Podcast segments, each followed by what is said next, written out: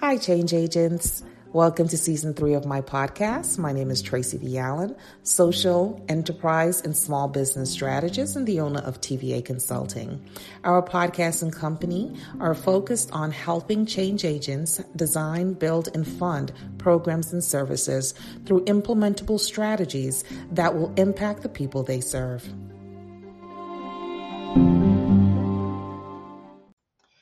All right, hey everybody, welcome to another episode of a Mission Impact series. So today we're going to be talking about myths, lies, and facts, right? And this is surrounding social impact businesses don't pay. And we've kind of tackled this before, but we're really going to break down some myths, lies, and facts about whether or not social impact businesses, whether you're a nonprofit or for-profit social enterprise, whether or not you should pay and pay a full price for the products and services that you are going to be use, utilizing to impact your community. So, my name is Tracy V. Allen. I am the owner of TVA Consulting Group. I've been in this industry for over 20 years. I help social entrepreneurs, social enterprises, and small businesses to, des- to design, build, and fund their social ventures while maximizing their community impacts. All right, my name is Ty Boone. I'm owner of Ty Boone Enterprises. Um, like Tracy, I've been in this business for 20 more, 20 or more years, um, helping nonprofit organizations move from startup and struggle to sustainability and success. And Tracy, all I gotta say about the myths, the lies, and the facts is that you gotta pay to play. Yep. Right? You got to pay to play, and it doesn't matter um, if you're nonprofit, for profit, social enterprise, or whatever you have to invest in the business that you want. Um, I mean, I, a part of the conversation I just had was about that. Was mm-hmm. about, especially in our community, mm-hmm. um, we are somehow of the opinion that everything or most things are supposed to be given to us discounted or free. Right.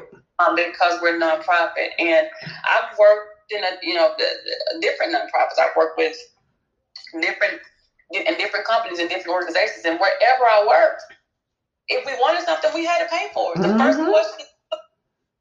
It didn't matter if it was a nonprofit organization. The, the, my my job was to find out the cost of the service that I needed. Right. right. If for some reason there was somebody who could give it to us for free, free wasn't the first place that we looked because we were always of the opinion, especially when the organization was not minority run, Tracy, and I don't know if you've had the same uh, experience or not, mm-hmm. but we were always of the opinion when I worked in predominantly white organizations that if you pay for it, you're going to get a better quality. Exactly, exactly. And that is how it works. Never wanted us to find, and it was it was surprising to me, kind of. You know, it's like mm-hmm. look, find out how much this costs. Look in the budget to see if we can pay for it that's that's kind of it. Now there might have been some negotiations depending on how much it actually costs, but it was never the thing that you're going in saying, "Hey, can you give me this?" And even when there's negotiation, there's not a disrespectful negotiation because there, there's an art to negotiate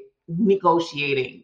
But when the negotiations become disrespectful, meaning that um, you want to lowball me. I'm telling you, my starting price is, let's say, $3,500 for a particular service. And then you want to tell me you're going to pay me $1,500. That, that's not negotiation. That's you literally, without actually physically touching me, slapping me in the face. Yeah. You're not saying, can I get a 10% discount? You're not saying, can I get a 15% discount? You're want to tell, you're telling me that you think that what I can do for you that's probably going to make you a huge sum of money is I only deserve this low figure in order to do it. And you still want the product. And what what on what merit are you asking for the discount? Like what what gives you the the idea that you should ask for a discount? What did you bring to the table? Like what do we already have a working relationship where you've invested in my business or you invested in this service before and, and because you are a good customer or a repeat customer i want to give you a discount what what are you why are you asking me for a discount well, usually the reason that we get, and that's why we're talking about the myths, lies, and the facts, is that well, I'm a social, um, I'm in the social um, industry, the social impact industry. So by by proxy, just being in this industry means that I should get deeply discounted services, professional services from the people providing it. That's the problem. It's a, a sense of, um, I want to say entitlement, and it's not to offend anybody, but a sense of entitlement or false narrative that has been um, spread that people in the social impact industry should never pay full price um, for the services that they offer, or that we should donate our services to them. Mm-hmm. And just, I mean, it's, I think it's been something that's just been miscommunicated over time because when people start things that they think is for the public or community type, community based organizations, social enterprise, nonprofit organizations, they feel that they're supposed to give everything away for free. And because they think that they're supposed to give everything away for free, they think that they're supposed to get everything for free. Right. And we all know that they should not be giving everything away for free. That's not how that works either. Um, mm-hmm. it should be a fee for service based on a sliding scale. So, mm-hmm. just to say that, you know, in the social impact industry, you don't necessarily get services free of charge. You don't, yes, there are some pro bono services, but if you're going to someone who is not giving you pro bono, you can't expect that they're going to now turn around, especially if that's not part of their business model, to actually then now decide to give it to you pro bono just because you're a social, you're in a social impact industry. I have people who come to me all the time and I have no connection to their cause. There's nothing motivating me to help you besides this is my job.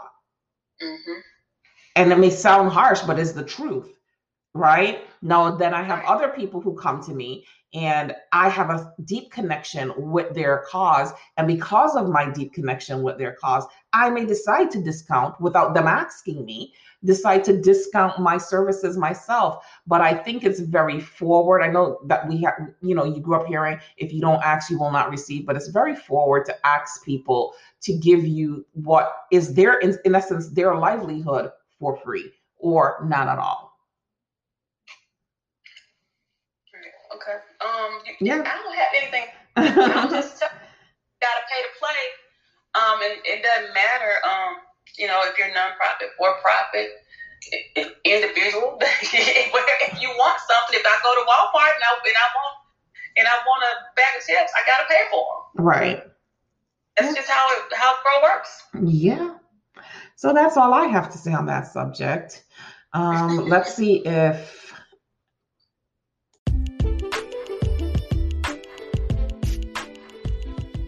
Okay, change agents. Thank you for joining me today. And remember, there's someone in your community that is waiting for the programs and services that you provide, and it is your responsibility to make sure you get it right. Until next time, have a great day.